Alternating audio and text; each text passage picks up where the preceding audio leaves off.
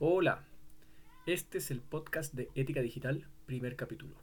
Esperamos en el futuro poder tener eh, cortinas, canciones y cosas más ordenadas. Por ahora es solo para hablar un tema específico del cual nos han preguntado. Este tema es, ¿qué pasó con Jitsi Meet? Para aquellos que no sepan lo que es Jitsi Meet, podríamos hablar, podríamos decir que en este podcast también vamos a tratar de resolver la siguiente pregunta. ¿Qué sistemas de videoconferencias puedo usar que sean éticos y por qué? Lo primero a entender es que los sistemas de videoconferencias más populares, como son Zoom y Google Meet, no los recomendamos por ningún motivo. ¿Por qué no? Bueno, porque estos sistemas eh, son sistemas privativos. Esto quiere decir que el software que, con el cual funcionan esos sistemas no es un software transparente que nosotros podamos saber lo que está haciendo. Es un software que tiene ofuscado el código, por lo tanto no tenemos manera de saber qué es lo que realmente se hace el software. Y por otro lado, porque sí sabemos, de hecho, tú también deberías saberlo, porque cuando tú creaste tu cuenta en Zoom o en Google Meet, te hicieron firmar un contrato que decía, acepto los términos de servicio y las políticas de privacidad. Lo, lo firmaste, ¿no es cierto? Lo leíste. Seguramente no lo leíste. Bueno, la mayoría de la gente no lo lee. ¿Por qué? Porque son contratos larguísimos. A todos nos da lata leerlo, no tenemos tiempo. Incluso aunque tuviéramos tiempo, seguramente no podríamos eh, tener la jerga legal necesaria para poder entenderlo. Y incluso si llegáramos a tener conocimiento de la jerga legal para poder entender el contrato, aún así si queremos crear una cuenta estamos obligados a, firma, a firmarlo. Bueno, en este contrato que firmamos, entregamos nuestra información privada a esta empresa. Esta empresa otorga servicios gratuitos. ¿A cambio de qué? ¿Cómo se paga? Y la mayoría de las plataformas en internet así lo hacen, a través de recopilar la información privada de nosotros. En el caso de los sistemas de videoconferencia, tenemos videos, tenemos imágenes, nuestra cara, reconocimiento facial, reconocimiento de entorno, qué objetos hay en nuestro entorno, reconocimiento de nuestra voz, almacenamiento de esta voz y uso de esta voz para eh, alimentar inteligencias inteligencia artificiales, etcétera. Toda esa información es con lo que nosotros estamos pagando. Lamentablemente no estamos acostumbrados a que el pagar con información sea valorado. Entonces tenemos esta idea de que es gratis y que no pasa nada. Pero la verdad es que no es gratis. De hecho, es mucho más, puede ser mucho más dañino no pagar y pagar con la información privada que pagar con dinero. ¿Por qué? Bueno, la respuesta a esta pregunta es bastante larga. Te invitamos a investigar un poco sobre lo que es el capitalismo de vigilancia, el tecnofeudalismo, el colonialismo digital y estos términos. Pero para explicarlo en pocas palabras, si bien hay un tema de, de privacidad, de que el derecho eh, básico, un derecho básico humano es el derecho a la privacidad, y esto se está violando, por otro lado, y lo realmente relevante es que cuando tú tienes la información privada, personal, de muchas personas, casi de toda la humanidad, tienes un poder de manipulación tremendo para hacer que esta gente haga lo que tú quieres que hagan. Puede ser comprar cosas, puede ser votar por quien tú quieres que voten, etcétera. Eso es una gran pincelada sobre este tema, es mucho más complejo, podríamos dar muchos detalles, pero no viene el caso en este capítulo del podcast. Entonces, ¿qué alternativas puedo tener a sistemas de video, videoconferencia? Bueno, primero tenemos que entender qué es un servidor. ¿Qué es un servidor? Cada vez que tú abres un sitio web, estás abriendo un archivo en un computador que está prendido en alguna parte del mundo conectado a internet. Estos computadores es importante que estén prendidos veinticuatro horas, siete días a la semana, o sea, todo el rato, para que siempre esté ahí el, el sitio web. Entonces, también hay servidores, por ejemplo, cuando yo envío un mensaje a través de una plataforma de mensajería instantánea, como podría ser las distópicas WhatsApp o Telegram, o la bastante más ética Signal, o Matrix o X M P P, que son las, las más éticas que más recomendamos. Cuando tú envías un mensaje, tú envías ese mensaje desde tu teléfono o tu computador a un servidor, que es un computador que está prendido en alguna parte del mundo, y ese computador, ese servidor, se encarga de enviárselo a tu amigo o a tu familiar para que reciba el mensaje. En los sistemas de videoconferencia funciona igual. En general, en todos estos sistemas como eh, Google Meet, Zoom o Jitsi Meet, uno envía su video, ¿no es cierto?, donde está su voz y la imagen de su cara hablando por la videoconferencia, a un servidor. Y ese servidor compila los videos, recoge los videos de todos los participantes que le están enviando los compila de, dentro de una imagen, un compilado, y lo envía de vuelta combinado a todos los usuarios participantes de la videoconferencia. Esto es un sistema con servidor. Por otro lado, también existen sistemas de videoconferencia peer-to-peer, P dos P, que significa par a par o igual a igual, donde no dependemos de un servidor, sino que podemos hablar directamente entre tú y yo. O sea, mi teléfono se conecta directamente con tu teléfono, o mi computador directamente con tu computador o teléfono, sin depender de un servidor. Uno de esos sistemas es Briefing, brie punto fi slash ene ge. Funciona muy rápido, funciona muy bien, pero para pocas personas, porque si ya son muchas personas las que están conectadas, son muchos videos. Imaginémonos que yo estoy grabando mi videoconferencia y tengo diez auditores. Tengo que enviar mi video y mi voz. El video, recordemos que es bastante pesado en internet, ocupa harto espacio, por lo tanto ocupa harto ancho de banda. Tengo que enviárselo a diez personas.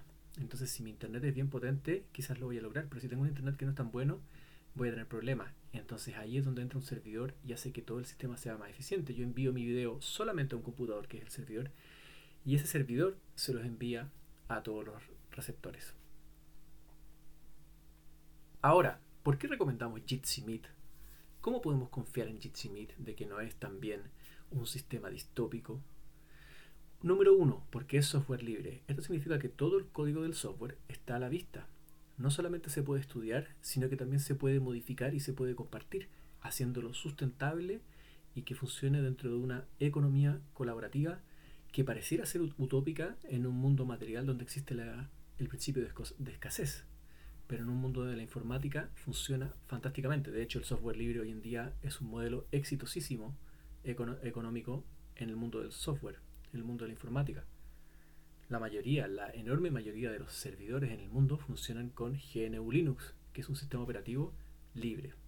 Entre paréntesis, sistema operativo es el principal software de un computador, como son, por ejemplo, Microsoft Windows, eh, Mac O S X, Android para el teléfono o iOS X para el, para el iPhone.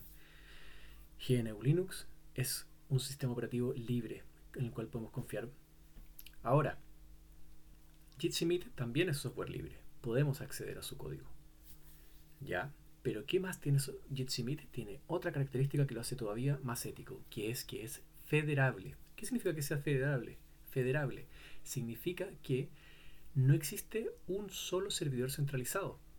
Existen muchos servidores de Jitsi Meet. Por ejemplo, yo puedo bajar el software de Jitsi Meet, que está disponible para cualquier persona que lo pueda bajar, y lo puedo instalar en mi casa, en un computador. Si tengo un computador viejo o tengo un servidor casero, lo instalo ahí, y de ahora en adelante, en vez de meternos a una página web X que está en alguna parte del mundo, yo les voy a dar a mis amigos la dirección de mi computador para que a través de ese nos conectemos todos y tengamos una videoconferencia con el computador que está en mi casa como intermediario.